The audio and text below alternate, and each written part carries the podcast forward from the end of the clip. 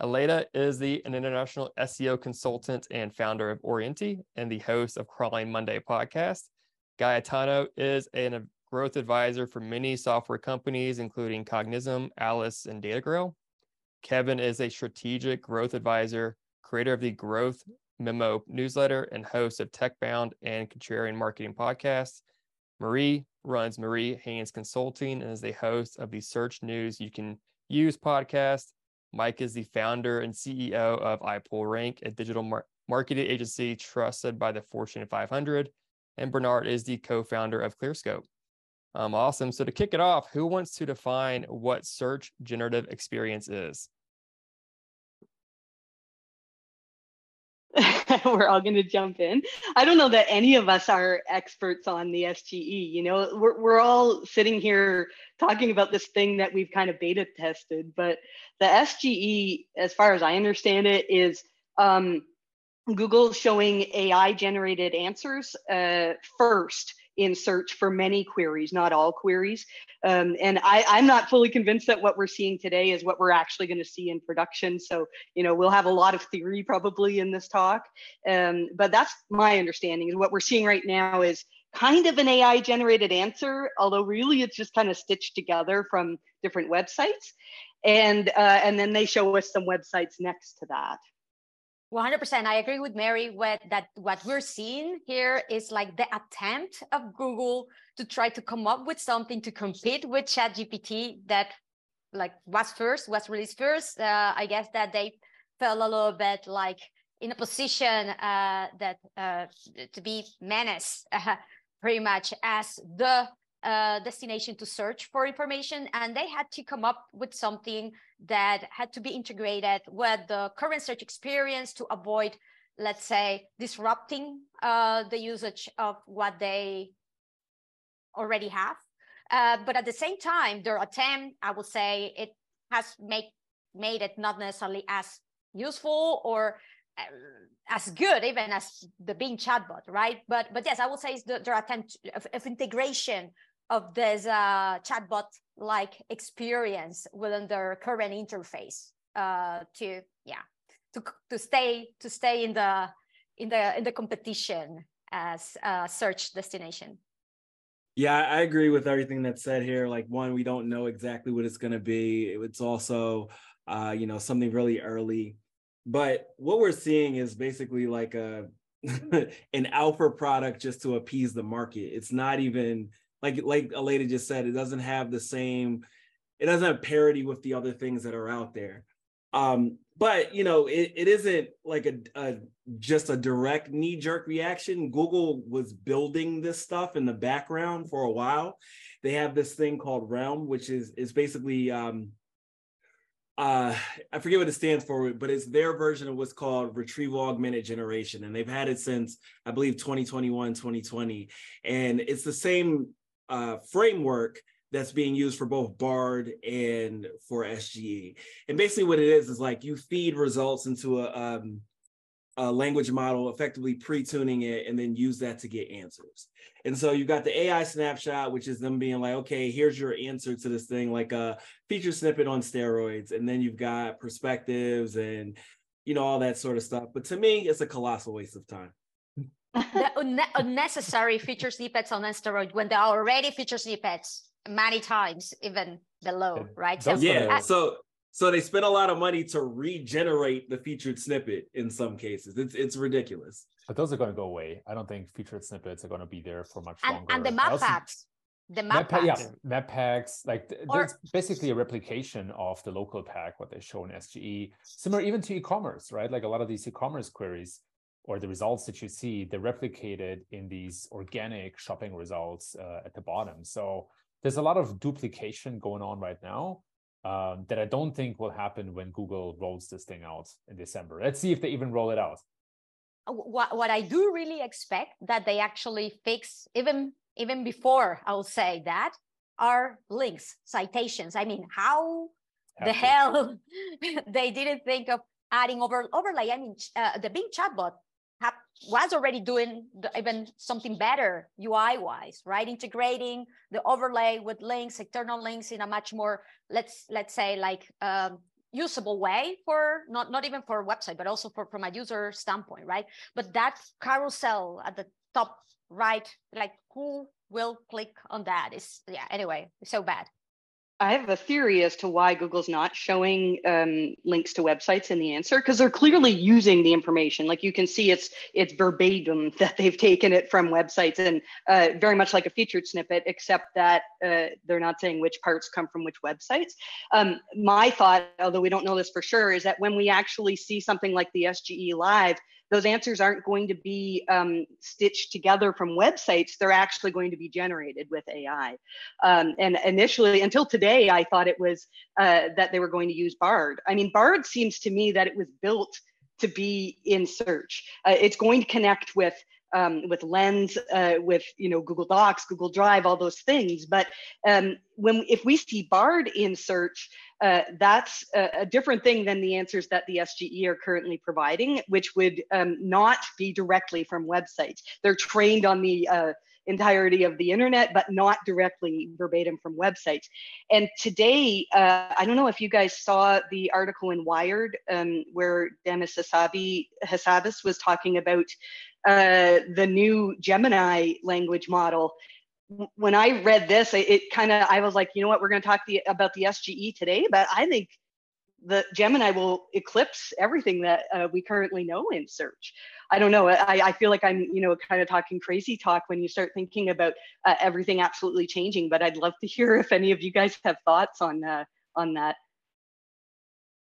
Yeah, I mean, I think we're gonna see dramatic change, and and just thinking mm-hmm. about, well, you know, you've been talking about this a lot as well yourself, but you know, just the things we've seen in the last seven, eight months have been such a change for everything, right? Like for for the preceding five to six years, search was really boring. And now it's just like everything is different, right? And I think what Google is trying to figure out is what is the right UX for this. And to your point on language models, I mean, yeah, sure the, the language models will be more powerful they'll be multimodal by design so on and so forth which is great but at the end of the day it really comes down to how will users consume this? And i think the the real question is you know how how are ads going to perform in this environment? And we've seen obviously they've rolled it out to some degree and there's a lot of companies that are in the beta and so on and so forth but if that doesn't pick up or if that doesn't take in a way that is you know, just as good, if not better than what we've already got. I think SGE just kind of remains, even with Gemini, it just remains this like novelty that Google has to have because Bing has it. And again, a direct reaction to what the market is doing, not necessarily is this the best product. 100% like they, they have the capacity i believe to do something much better but i mean they are too scared to kill their milking cow on one hand and then also alienate the web ecosystem out there, which is already happening anyway. But but yes, that how not to kill the ad business and milking cow, um, and that's pretty much the restriction they have. I mean, they they should ask Apple. I mean, they have they are doing an amazing work already with their Vision Pro, like the next thing interface to you know browse and interact with like and as they did with iPod versus iPhone, right? Like they they they have been like quite successful like killing the previous product the, the previous version or, or or interface before.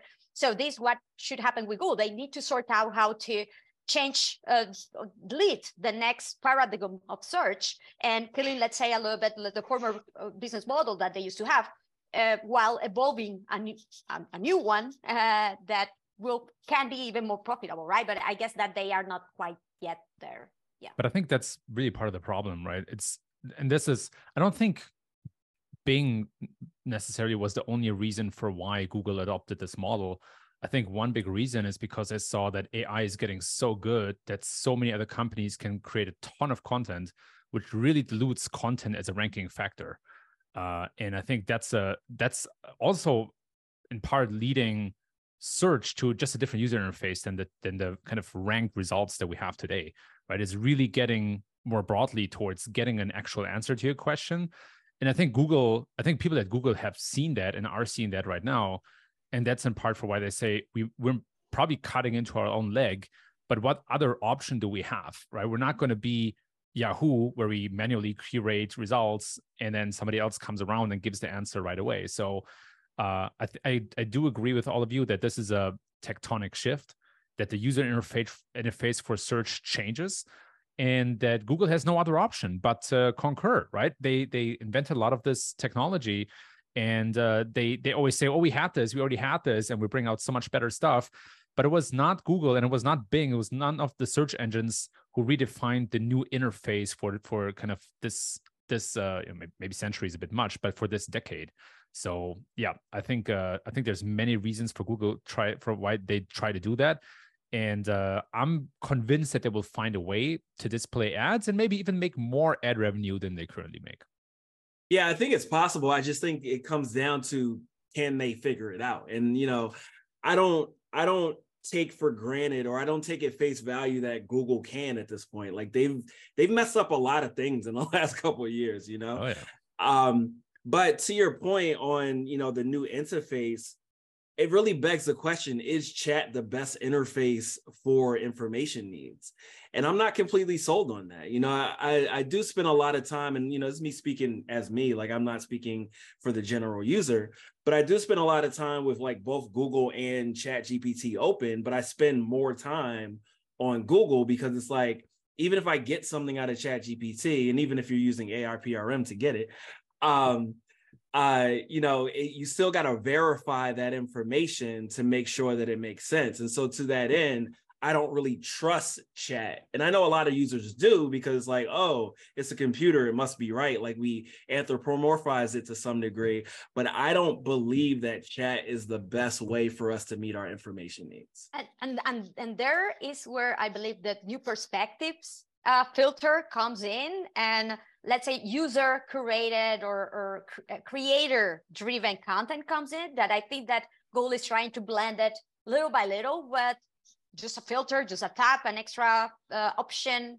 not even as visible in the main SERPs. Uh, but i believe it's, it's there right? And all of this push of real authoritative expert content um, that they have been talking about now that we have this pretty much the massification of it that is AI generated, right? So, so I believe that it, it, it goes that way, and I totally believe regarding uh, the lack of trust that uh, the the AI generated content or, or chatbot answers can have, because I even what typical user experience that I tend to have with Google, not even that chatbot like. I will go many, many times when it's uh, a non-trivial decision making process. Go and take a double look at dimensions and and uh, and uh, visibility and profiles in Instagram or TikTok or social media presence to learn more about what users actually or real people actually think about the brand or location or whatever, right? So 100% it makes sense to integrate that nowadays, especially with all of this conversations about how generation z is using tiktok right? To to search for information because it comes from real people supposedly. Uh, so there there's there's goes that right? But i think that the critical thing here is how you overlay that in a way that actually makes sense and make money for google too. Yeah i'm not i'm not convinced that the the current model of sge is the way that is the right way to consume this. It's like i can imagine you know there's there's all the voice assistants but and those make a lot of sense to be like hey you know what what is the highest mountain in the world? or you know those kinds of things but you know those have already been answering that. It almost feels like you know i want to go to like my ai assistant and ask my ai assistant hey you know do this what's the answer to that? You know help me write this like excel script and then search kind of feels like a, a completely different medium where you know i want to look at all these trustworthy sources. And it does feel like it doesn't quite belong in the search interface. And I commonly find that just the amount of time that it spends generating, you know, I've already moved off of the SERP into, you know, that position part, one or two, right? That part. And I think that's a big part of this this SGE thing. I know they've they've sped it up in the last um, you know, month or so, but uh, I, I did a bunch of scraping because that's what I do. And I've scraped like thousands of SGE results. And it was taking as many as like 21 seconds to generate a result. And a user is not going to wait that long, even if it's, you know, 10 seconds or five seconds. They're going to go to the reg- regular SERP and click something rather than waiting for that result. So until they make it faster, until they cache it more, whatever it's going to be to get to the point of having um, those show up like immediately, it's not realistic that a user is going to wait for it. And then the ones that do wait for it, they're like, okay, this isn't that good. They're just going to go to the regular results anyway. But I think the bigger problem that we haven't really touched on yet, or to some degree we have, um, this idea of what it's going to do to publishers, and especially publishers that are in the um, affiliate space, you know, the Wirecutters of the world that are like, here's my reviews on all these different things. And, you know, I no longer have to go read that article. I can go directly to that product. And so in my example, I, I look for something like, you know, what's the best microphone to record in a apartment in New York City? and it gave me very specific results and i'm like oh cool i can just read this and i don't have to like go you know, read three different blog posts and figure it out. That is going to have a bigger impact on the internet than any of this, I believe, because that's like the core monetization strategy for so many different publishers. RIP 100%. list posts. Yeah, go ahead. yeah, I was just gonna say RIP list posts. You know, like even even even doing in-house B two B SaaS content marketing you know they all want to rank for modifiers containing tools software solution platform system. Very very rare that you have a serp these days that is not you know stacked with g2 what up kevin? Um, all the programmatically generated comparison and list pages. And so you to play that game you have to do list content. But i agree to mike's point you know it's it's going to be a big shakeup for those affiliate players. Um, you know, I hate I hate to say it, but like I would love to see sites like PC Mag take a dive. You know, I, I hate those guys, right? Like, I, whoa, I, whoa, whoa, whoa, whoa, right? Like me being as an in-house SaaS SEO, I've had to pay the middleman as part of my playbook, right? And you know, who knows how that's going to shake things up? And I'm just really curious to see how it all plays out. But I mean, I agree with you guys that it's going to be a a huge bomb on on those uh, on those sites on the middleman 100% but not only the middleman in fact i have to say because yes indeed we, we can see like the ones that will like not necessarily going to have another option uh, to move forward uh, pretty much rely on those best of type of of queries uh, are this review sites um, which pretty much the business model was affiliates. But also if you think about it a lot of plps of e-commerce websites are pretty much going to lose, lose their traffic because the PLP experience is being replicated in the in the SGE interface uh, that is highlighting directly product uh, pages, product URLs, and coincidentally, uh, many of these product URLs, especially for branded queries, Nike sneakers, for example. Uh, if you see the top organic search results right now for Nike sneakers will be the category page of Nike, uh, a couple of other sub, sub, sub PLPs of, of Nikes or whatever, and then um, uh, merchants uh, offering the same products, whatever, Nike products, whatever.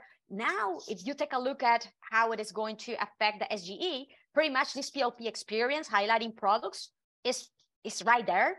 Goodbye traffic to PLP.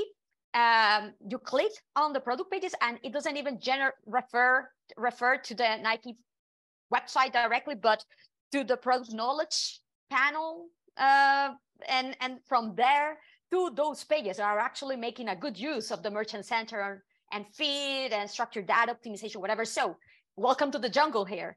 Not only for uh, affiliates, indeed, but yes, for many merchants and e-commerce websites, especially the very authoritative, highly established brands that a lot of these branded queries like assume going to them by default? Not anymore. It's opening up to many other competitors doing a like really good job at a much more granular bottom of the funnel type of um, uh, actions out there. Google is building a marketplace for e-commerce anyway. They're mm. already offering direct connection to checkout for merchants. So that whole affiliate thing is again like this middleman situation it's going to go away anyway because google is basically becoming a second amazon uh trying or trying to fight against amazon. So but but i think the, the kind of core message here or there are probably two core messages here from what we talked about so far. One is that um the ecosystem is changing like as crazy as ever right? This is probably the biggest change to many of these ecosystems whether it's publishing or e-commerce or local search ever. Number two when we talk about content or seo one of the one of the deep questions that we are all trying to figure out is what is the human contribution to content right? What are humans actually doing that machines cannot yet replicate? Because a lot of these ai tools and remember this is only a bit over six months until the like you know chat gpt breakthrough in november. A lot of these tools are getting really really good. And even though they still need some oversight they're not yet you know you can't just let them do the thing and publish the content cold in many cases. We can all see where the journey is going, right? And I would argue in the next 12 months, when we speak again, uh, a lot of us are probably just going to publish content with AI tools that needs tiny oversight we can 10x the output of good writers.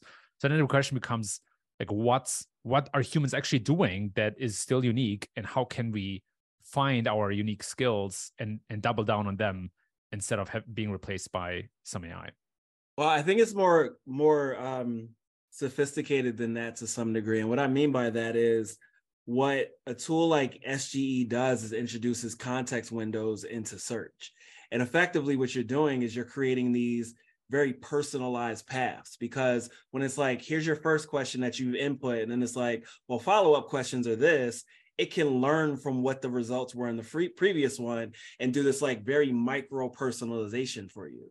And so what that's really going to yield is this idea that we have to make even more personal content. So if it's if you start from a keyword like uh, Aleyda said, you know, Nike Nike sneakers, and then a follow up question is like, well, what's Nike sneakers to wear for the New York Marathon? And then it's like, okay, it's learned about you that that is your context, and so it's not just enough to like have you know, um, a page about Nike sneakers in general, like we generally do, and then a page about what sneakers for a marathon. You've got to have that whole path so that you end up appearing in that uh that pre-tuning set that's used for you know generating that next result. And so where we come in is is doing that. Like how do we understand the nuances of the specific audiences that do those specific journeys? Whereas before we were just so focused on keywords and not so focused on audience it really just like turns up the dial on that. Yeah i think that's a great point. Yeah. Yeah.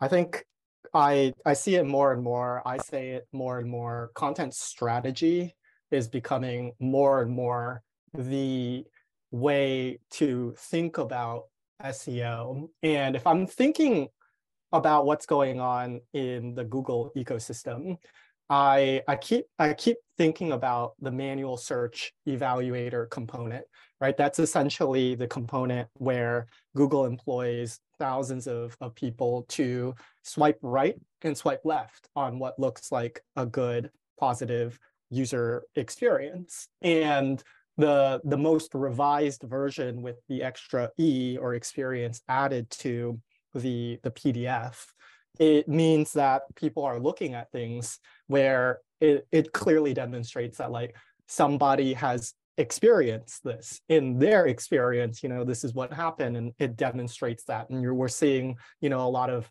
manual evaluators swipe right and say yes right that's that's a good experience so i think that we're going to see that shift play in and so yeah i mean us as seo content creators we can still leverage ai and i think that will make us more efficient but then ultimately, right, it's back to Mike's point. Well, what is the what is the user journey and what is the content strategy that you know we're architecting? Because simply, you know, what are the best shoes for running aren't necessarily exactly the right like frame to put it. It's like, you know, I tried seven marathon shoes across, you know, these different marathons and, you know, here's how each of these performed. And the mm-hmm. manual search evaluators are are saying yes you know like those look good and so we're going to see i think large influxes of that which then makes purely ai content generated content without human assistant i think in its current form just lackluster in performance I think it's a really interesting point about experience. We saw just this week, Google released the perspectives filter. So that's uh, when you do a search on mobile, you can tap on one of those little bubbles that, you know, it used to just say news, images, whatever. And now Google's figuring out like some of those are topics that are really related to your search. And one of those is perspectives, which um, what from what I've seen so far, it's showing uh, information from YouTube, from Quora, uh, user generated stuff. Um, but that's not the only part that Google announced. And we haven't yet seen, uh, they said that they're going to be doing an update to the helpful content system, which will uh, uh, reward content with experience in search as well, not just for those who tap on that particular filter. Um, and I really think that uh, for all of the faults that AI has and all of the, you know, we're really good at criticizing um, where language models can go wrong and stuff. Uh, but like it's brand new technology that uh, it's only going to get better and better, right? So, um, so I think eventually we will get to the point where language models can very easily answer pretty much any factual question, um, even about current events, uh, especially language models that are, um, you know, Google says that Bard um, is the power of the language model plus the breadth of the knowledge of the world the breadth, breadth of the world's knowledge you know uh, there's bard maybe not bard itself but google soon will be able to answer pretty much any informational query um, with pretty good accuracy, I, am fairly certain, which means that what's left, if you want to rank in search, is to actually be like the, the site or the business that people are seeking out. And I think, you know, some people are crying the death of SEO. I, I think there's two types of SEOs. There are SEOs um, who help businesses get found and that like i'm so excited if that's you because uh, the world is changing the you know it's going to be crazy uh, all the stuff that's happening and, and those businesses still need to be found. But there's a whole camp of people that um, your only existence in seo is to create content because of your knowledge of how search engines work and then profit from that content. And i think for a lot of businesses that model is like it's done because um, you know even if some people still want to seek out your content a lot of people are going to be happy with an ai generated answer. So uh, you know i think i think we're in for a lot of big changes um, and but yeah. If you if your business model were niche websites affiliates etc that uh, yeah indeed like you're up to a challenge there but otherwise if you are doing seo 100% to a real business with a real product that you provide or a real service, etc., etc. Uh, independently of the interface that might change, uh, you still need to be found, and there will be always ways to optimize and maximize visibility, and potentially the bar will get a little bit higher. So the one-trick ponies that uh, work today will not work very likely in in those times. So you will need to. Well, what is important is to be strategic, as you will mention, to understand um, how it works, what what actually push the or move the needle in the new interface, and how you mm-hmm. can help those businesses to to be found for those queries that actually burn business and, and matter at the end of the day. Something interesting that you also mentioned, Marie, regarding the perspective filter, uh, that I, I think it was Glenn Gabe that mentioned it over Twitter, and I went and double check, is that it seems that the perspective filter is shown on mobile uh, whenever the search generative experience is not shown by default when, when you are testing mm. the interface. So it's interesting because it seems that Google is, let's say, segmenting uh, the experience and say, okay, this is a type of query where, where it, it makes more sense to show real users uh, yes. perspective or, or take. And this is the one that we can easily generate the answer from all the information that you know is more is more factual or or yeah um, information so one, let's right? let's go back to this wired article that i talked about earlier uh, about gemini that you know we don't really know much about because here we are talking about search as we know it. And gemini the way that they describe it is basically a personal assistant um, that can answer any question and can direct you if you need you know if you're looking for a particular website then it can direct you there probably. Um, but like i think the whole idea of websites like we're going to one day talk about this little sliver of history that we lived in with this thing called websites. I, I honestly don't think that they're going to be needed for much more. Um, now i know that's like terrifying for those of us who work on websites but there's there's such a um, where, where am i trying to go with this? That what Demis Hassabis was saying uh, is that what Google is coming out with next. This is not like, ooh, we had an update like the helpful content system. This is a whole new product that uh, that Google is coming out with. And he described it as sim, or at least the article described it as similar to ChatGPT, but also with the um, technology that AlphaGo, DeepMind's AlphaGo used to figure out how to beat like the best Go player in the world. Um, and so they're also making it so that it um, is really easy to integrate. They talked about how their APIs are going to be really easy for businesses to use. And so imagine that now, very soon, every business is going to have the same power that AlphaGo had to figure out Go right from the start, to figure out the problems in your industry. Like that's that's huge, right? And so I, you know, when I read this, I I, I feel like how can we um, how can we still talk about uh, web pages when uh, you know Google has this? And I have this quote in front of me here um, from Larry Page in 2000, the year 2000, where he said, "Artificial intelligence would be the ultimate version of Google." This is the year 2000. So we have the ultimate search engine that would understand everything on the web. It would understand exactly what you wanted, and it would give you the right thing. That's obviously artificial intelligence to be able to answer any question, basically because almost everything's on the web. We're nowhere near doing that now. However, we can get incrementally closer to that. And that's basically what we work on. And that's tremendously interesting from an intellectual standpoint. So, Google's whole goal has been to be an AI based assistant. Um, and uh, so, I, I, don't know what uh, point I'm trying to make here other than to say that I think we'll look back at this conversation we had and go, wow, we had no clue what was coming uh, because uh, I, I, think it's going to be changes beyond what we can comprehend right now. Yeah, I think I think you know in the future we may get to that space, but I think you know when we think about things that uh, will tactically matter in the short term, I think we have two key problems that are going to matter to SEOs that we haven't discussed thus far one, if SGE keeps moving in the direction that it is, where there is some sort of, um, you know, something loads and then there's something else that loads after the fact, rank tracking is over. Like no one is going to spend the money that it's going to take to track millions of keywords and then load something for 20 seconds. Like that's just not going to happen.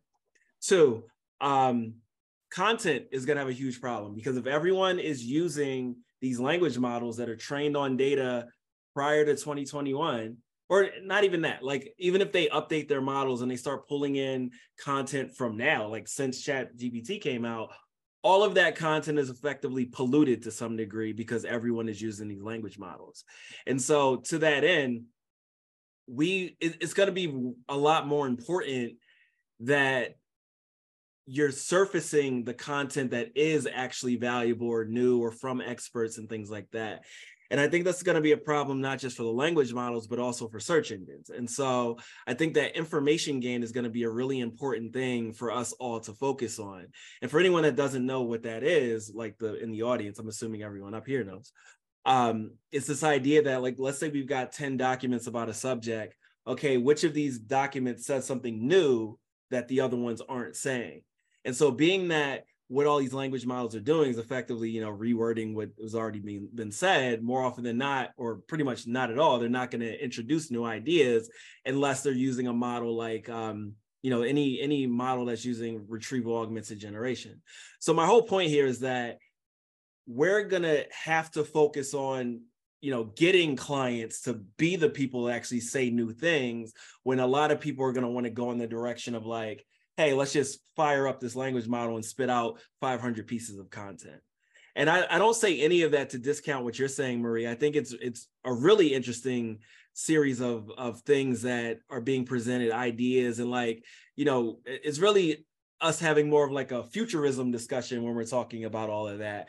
And I'm really interested in what, where all that is going. But I think that there's some tactical things that we're gonna need to solve between now and then, and that's still gonna involve you know web pages yeah to, to, that point you know i've been trying to get information gain a part of every single seo strategy that i do in every client project that i work on every company that i've been a part of one example that always comes to mind when i think about this is the query is identity theft protection worth it if you search that you're going to see affiliate players saying, yes, you need it. You need insurance. Yes, you're fucked if you don't have it. Part of my French.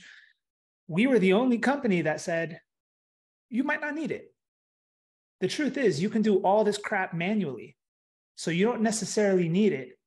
The only reason that you need it is if you're lazy and you don't feel like changing all your passwords manually, you don't feel like checking your credit report manually, and showing them a side by side of things that you can do manually without buying a tool versus how the tool makes your life easier. We were the only company that took that approach, right? So it's easy to just go and copy and try and out machine learn everybody, you know, out muscle them with links. But you know, when you're up against U.S. News, NerdWallet, Progressive, yeah, good luck, right? And so uh, to Mike's point on information gain, that you know, that's just one example that comes to mind. But we're all going to have to do that if we want to compete that means that you actually need a well potentially a, a real expert right and have an opinion a, a, unique opinion on on that 100% yeah awesome. and to yeah, mike's point you know cl- clients don't want to do that it's very hard to convince a client to say yeah we saw we offer this but don't buy us that's tough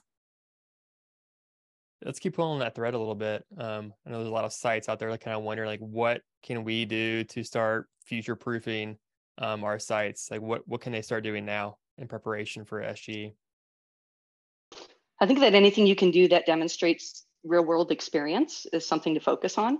Um, one of the problems with that is that it's expensive. Uh, you know, I, I uh, recently reviewed a, a, news website, and that was my top piece of advice: was look, you have almost no original reporting, no original insight. You're very good at aggregating and summarizing, uh, but Google wants to reward original reporting. And what they said was like the cost of that. Their, their writers are not trained to, um, uh, to be uh, original reporters. So um, uh, that, you know, for a lot of businesses, that's going to be difficult. But if you can focus on what is it that you could bring if you took your content and deleted everything that potentially um, is on other websites or could be repeated very easily by a tool like ChatGPT or Bard, um, and looked at what's left. Is it something that is worthy of people visiting? Uh, and so that would be my main focus right now is to see like how can we uh, demonstrate real world experience to try to be rewarded by Google the bar will certainly be higher. And this is something that we need 100% to, to think of. And also the format that you generate this content, right? I believe that we have underestimated a lot video content. One of my main clients right now is like is, is, is a player that really leverages well YouTube as their main channel and pretty much what we do in Google is, is pretty like trying to replicate a little bit of what they have already created over over YouTube, right? And I I have been waiting for this time where there is a much let's say natural integration of uh, video results in search. And now that we're talking about information gains and easier way to find information that can be integrated better also in SGE, I can see video and, and non-text content being that right? For visual information a lot of how-to's that uh, right now we had a position zeros that was a one video and that's it let's let's see how that plays out with the search generative experience right? Um, but this another let's say part of the puzzle right? Like ha- having real expertise showing real expertise and how you show that potentially not creating yet another article that has been covered thousands of times already, but our unique take that if you identify that will be much more helpful uh, to a video format to do it in in in that format right? And and that will, will allow you also to a little bit diversify uh, channels to gain visibility through through youtube too right? Uh, but yes I, I i am a firm believer that for example we have underestimated a lot non-text formats uh, with lens also. We, we can see how it has been advancing a lot as a as a input channel let's say or platform. But um, the output will end up being many many times also also image or or, or video at some point so I, I i believe that if you ask me i will be especially with certain type of clients that have been investing a lot on guides for very obvious queries, um, how to's and best of type of, of content to try to push them to move forward beyond that.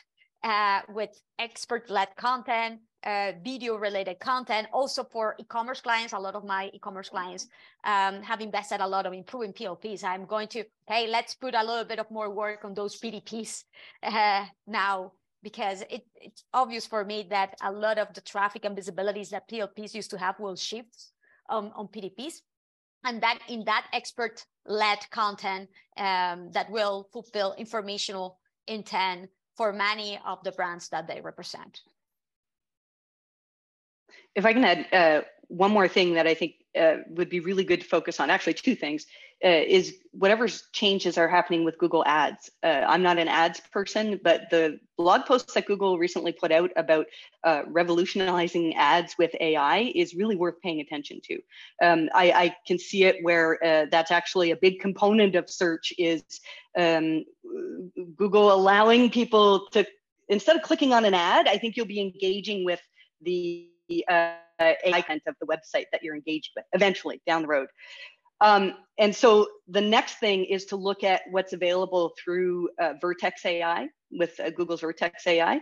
Um, start playing around with. You have access to uh, several of Google's language models, to the PaLM API. There's all sorts of uh, things that can be done, um, and I, am surprised that I don't see more uh, businesses talking about it.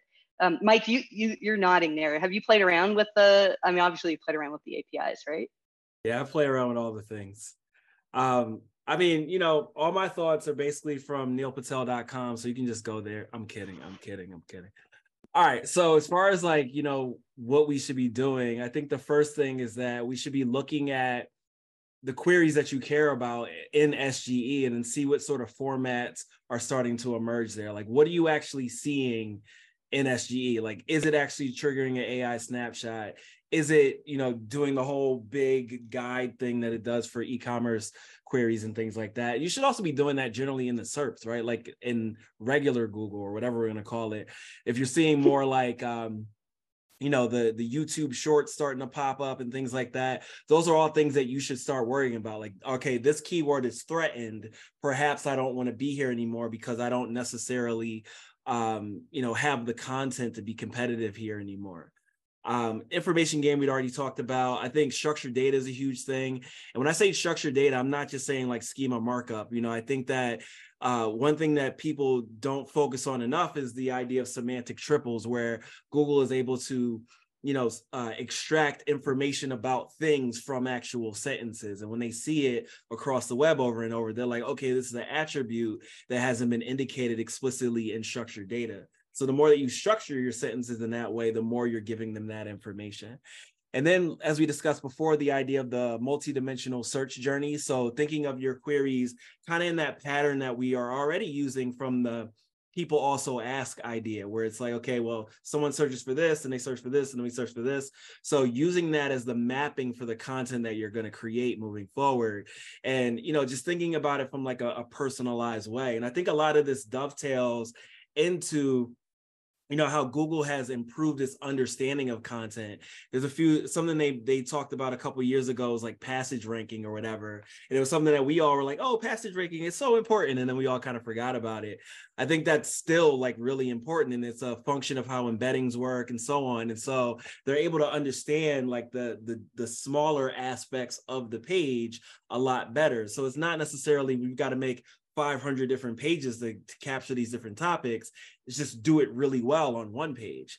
And so my last point here is that the the um, distribution of searches is going to change dramatically. And i think it's largely a function of like we have all been trained to use google in a certain way. Like you don't want to give something too specific because oftentimes you don't get the result that you want. So you start from these head terms. But with them being better at giving these more specific responses in response to these longer queries, the head terms, the search volume on head terms is going to get smaller, and then the long tail is going to get longer. And so, really, we've all got to rethink our keyword strategies in alignment with that so that we can, you know, go to where users are going to go as a result of this new user experience. And part of that is also sourcing how you how you understand what to optimize for, right? This whole idea of optimizing for i mean a single keyword has been dead for a long time maybe topic is a bit more viable but uh, what we often forget is that ai goes both ways right uh, AI gives answers in search, but we can also use AI to be more effective. And one part of that is to just source better topics to create content for or pages for from our users, right? So there are many tools out there now that allow you to upload tons of PDFs. As you could just go out there and use uh, transcripts from sales calls or customer support calls, throw them into a tool, and then just query and ask what are the common pain points. In fact, I have done that with a with a with a customer and we've created some content completely outside of any search terms or better said search terms had zero search volume and lo and behold when we create content for that kind of stuff all of a sudden those pieces of content get a lot of traffic so uh, i think we also we should like also use the opportunity to to throw overboard some of our old kind of methods and workflows and think about what does an ai enable us to do now right? Another example lots of these uh, uh, chatbots that everybody has now those are interactions with customers. And not a lot of people log the questions that customers have and what they first ask for. So uh, we can substantially optimize our experience. I think that websites have become most websites have become incredibly boring over the last 10 years. It was barely innovation. They all look the same. And uh, not enough people are thinking about how can we provide something truly unique, some interactions maybe. Like you can, like one example here is a Vimeo or Descript, right? That allow you to edit video or audio uh, uh, like text. And so they brought that to the landing page where you can try out little features of the product on the landing page in itself. And that is a great way to not only get people bought in before they even sign up and increase their excitement about the product, but also to stand out with a unique experience. And I really think that we need to innovate more about what a good web experience actually looks like. And AI actually gives us some great tools for that. I mean, we definitely will need to, let's say, re-educate clients, right? It had it has been like quite easy, let's say, especially if we take generic search volume as a as a reference, right? Uh, for say, okay, it, it has this potential uh, of traffic because it has this average search volume per month, this trend, whatever, whatever. But if, if it is going to become so much more segmented and spread through the long, long, long, long tail, um, imagine now having to, let's say, invest on so many different pieces of content rather than, than a single one uh, for which many times it was a, it already required a little bit a little bit of like good influence right there. Especially like for example if you work with e-commerce websites to invest on informational content oh my god how i am going to invest on content that doesn't bring me money directly right? Uh, I, I believe that we will see a little bit of this need of elevate a little bit our capacity to um, communicate and and show value and show the value that is going to be, be a little bit, especially at the beginning, much more complex to show on the potential, on, on being more strategic, on, on developing content that requires expertise and unique takes, for example, and that is so spread out. And it's not a single long form guy trying to rank for the very popular top of the fu- uh, uh, top of the funnel query that everybody wants to rank with, right? And and you send a bunch of backlinks to uh, improve popularity and pretty much that's it right? Now it's, it's not going to be so straightforward anymore. Yeah I, I agree so much with that you know like would you rather create demand generation best practices or how to allocate my demand generation spend across paid channels? That's a real problem that demand generation managers have at companies.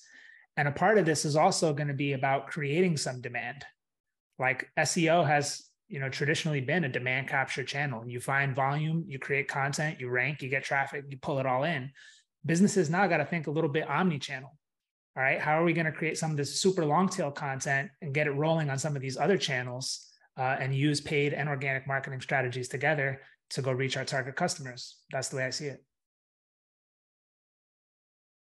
Excellent points and we have seven minutes left so i want to get it to uh, an audience question which also kind of sums up some of these like privacy concerns. But Chris asked, he works in the biomedical industry and their content is pulled from their page and reworded in SGE, oftentimes incorrectly. How should they and others combat this?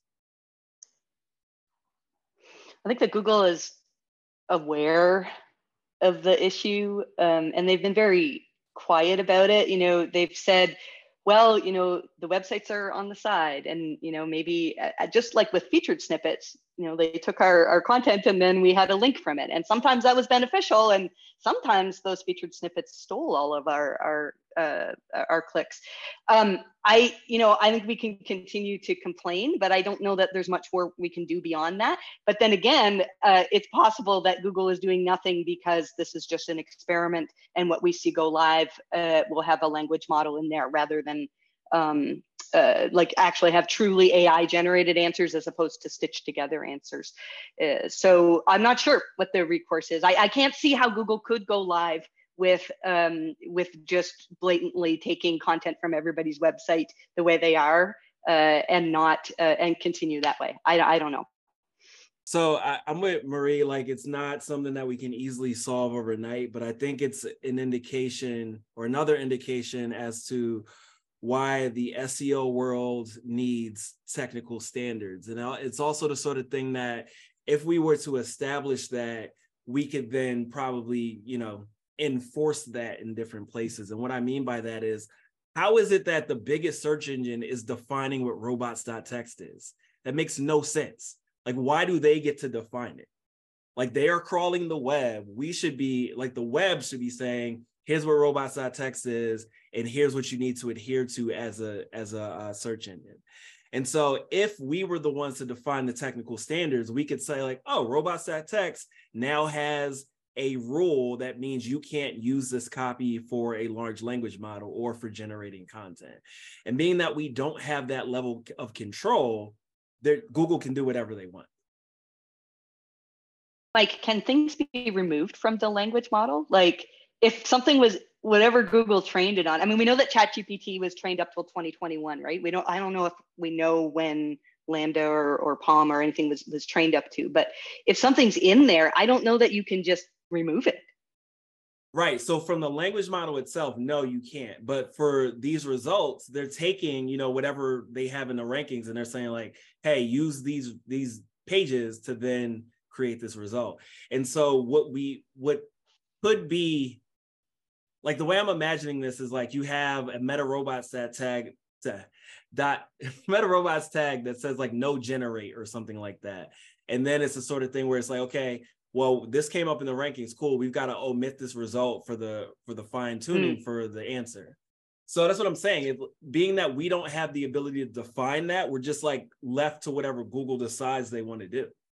And I think it needs to go even further, right? I think there needs to be, and maybe this is something that governments of the world have to regulate, but there needs to be transparency about what data sets these models are trained on. It's not just Google that uses the web and, and index and RAG to to uh, to serve AI answers. It's also ChatGPT and all these other companies that are working on models. And uh, right, so you could, for example, technically, you could say, okay, uh, go- like uh, you know, in, in robots.txt, you disallow Google from crawling your site, but then Common Crawl crawls your website, and that's then being used to train a certain model, which then uses your your data. So I think that's really one of the few areas where I think we need more regulated transparency so that anybody has a choice to say, I want my data to be used for training or not. And, and at a more much more granular level like so for example as uh, it was a good example uh, the one that mike gave regarding the feature snippet right for example we the max snippet or the no snippet uh, we can we can uh, specify and provide rules uh, to Google to prevent uh, them to show them in certain circumstances, right? Right. We need totally, and I, and I agree with you, something at a very granular level uh, to be able to select even from a topical standpoint, right? I'm okay with this type of topics, not okay with other type of topics, things mm-hmm. like that. So uh, it would be it would be great. I have already a client uh, who's very concerned regarding Google using their data they realize that if, if they block it, I mean, there's no 100%, uh, let's say, straightforward way to do it because they rely on Google search anyway. So even if they uh, block um, um, through the ChatGPT, OpenAI, Common Crawl, whatever, it won't necessarily affect uh, this other scenario. And it's it's tricky, and um, it just we don't have means right now. We don't have an answer, and yeah, it would be great that Google is going to go ahead with this new interface, new way of searching. At least they provide channels and configurations to control uh, that to happen. In any case, like the the, um, the type of conversation that I have with uh, this client is like, imagine that if you are able and allowed and block this information, is Google and other language models not going to be able to get this information in any other way, right? And this is where uh, the expert-based content comes also in hand. If you have unique information, unique content that is actually so valuable that you can control and can damage the experience of people if you're not able or willing to give it, right? Uh, so it's food for thought here. But in their case, it was like, no, pretty much they will be able to get the same information elsewhere. So it doesn't make any sense for them to try to block it in any case. Yeah, that's a good place to kind of wrap. Um, this hour went by really, really fast. Again, thank you so much for your time today. And I want to give you everybody a last, um, some last words. Uh, Aleyda, if you want to kick us off with any kind of last words before we give everyone their day back, and then Bernard and kind of round the horn. Oh, um, I think that uh, we are in this moment that uh, it's we might be a little bit scared, but it's also very exciting at the same time.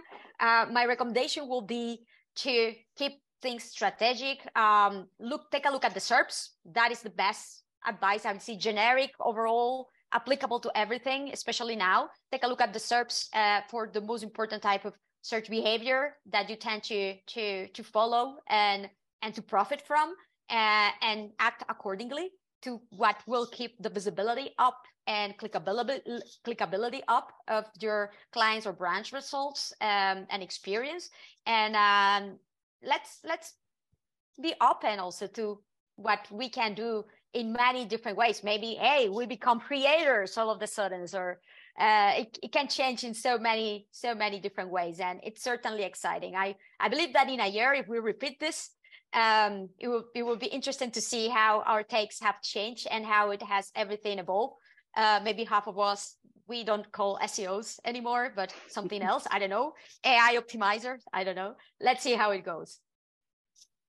Yeah, Aleyda, you you wrapped it up very nicely. I think the the way that I would frame it, just for everybody out there, is that Google has been cannibalizing their ecosystem since the start of search. This is just a further cannibalization of what they're already doing. You know, in the past, you would you would have searched weather and you go to like weatherchannel.com. Now Google gives you the widget, right? Now people are searching you know what are my, like the best shoes for marathons? Google's generating some ai all of this has been happening but search has still stayed strong. And so i think that you know we we need to stay on our toes. We need to understand that the medium is changing. And then just be aware that search is still likely to stay around in some way shape or form. And we we just have to evolve to meet where the technology keeps heading.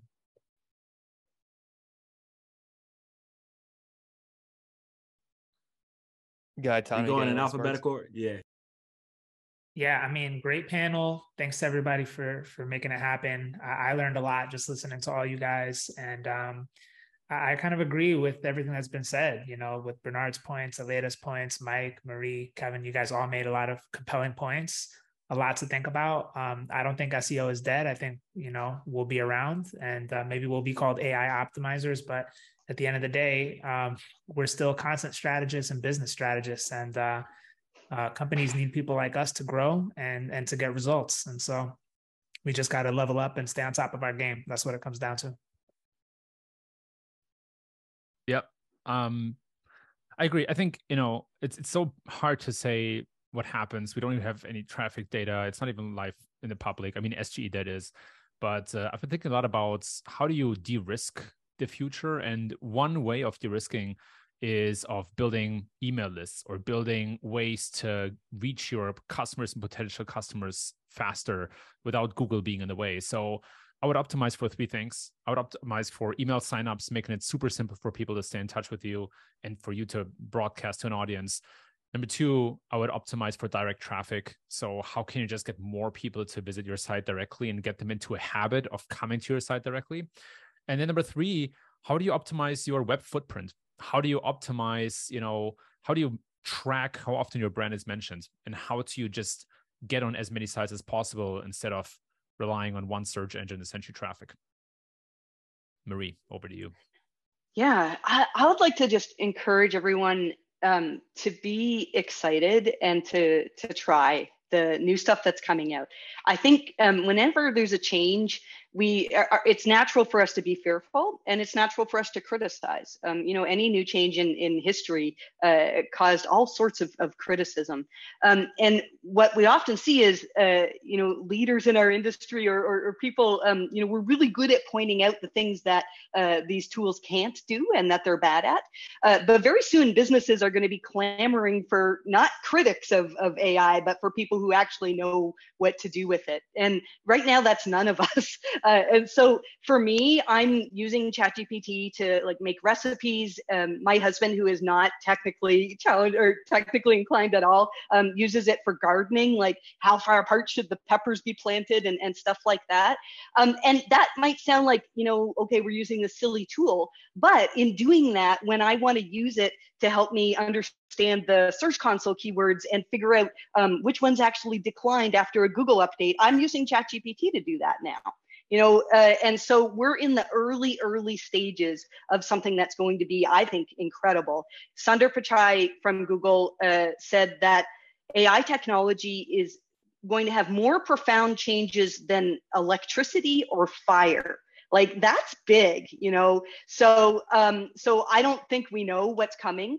I would say play with the tools uh, play around with whatever's in Vertex AI. Like I would say, go there now and just explore with it uh, and and see what like jumps out at you, and then just keep paying attention to what's happening. Um, and I, I would encourage people to pay attention to the positive stuff because we're going to hear a lot of negative because especially the media um, is hurt by what's happening. These changes are, are very damaging to a lot of the media and so we're going to hear the negative news. Uh, so i would encourage you all to just um, be trying and uh, and be excited about what's coming yeah, boy, Marie, definitely stay curious, stay excited. These are really, you know, interesting times. Like I said, after five, six years of SEO being really boring. So it's a lot of real cool stuff to play with and learn more about. Um, also demand more from your tools. You know, I, we didn't really get a chance to talk about this, but you know, all this stuff is very much built on like the semantic analysis, and all of our SEO tools are still doing lexical analysis. It doesn't really make sense that still like in the stone age on that because Google's been in more in the semantic realm for the last like 10 years, right? Um, so demand more from your tools. Um, if you're doing anything with generative AI, you really got to lean into content strategy because you know a lot of people just kind of do things left to their own devices, and then you've got all sorts of content problems all across the board. So you really got to get your organization to be like, here's our content strategy for generative AI. Here's the tools we're going to use. Here's the workflows. Here's the governance models. Otherwise, you're just going to make a big mess. And then the other two things that we talked about structured data, information gain. And uh, yeah, check out AIPRM. That's all I got. awesome. What a fantastic conversation. Now, before we wrap this up, don't forget to share, like, and subscribe so you don't miss out on more great content from the industry's best SEOs content marketers, and content strategists. The ClearScope webinar series happens every week and helps SEO content creators of all skill levels advance their knowledge. Hope to see you. Tune in next time.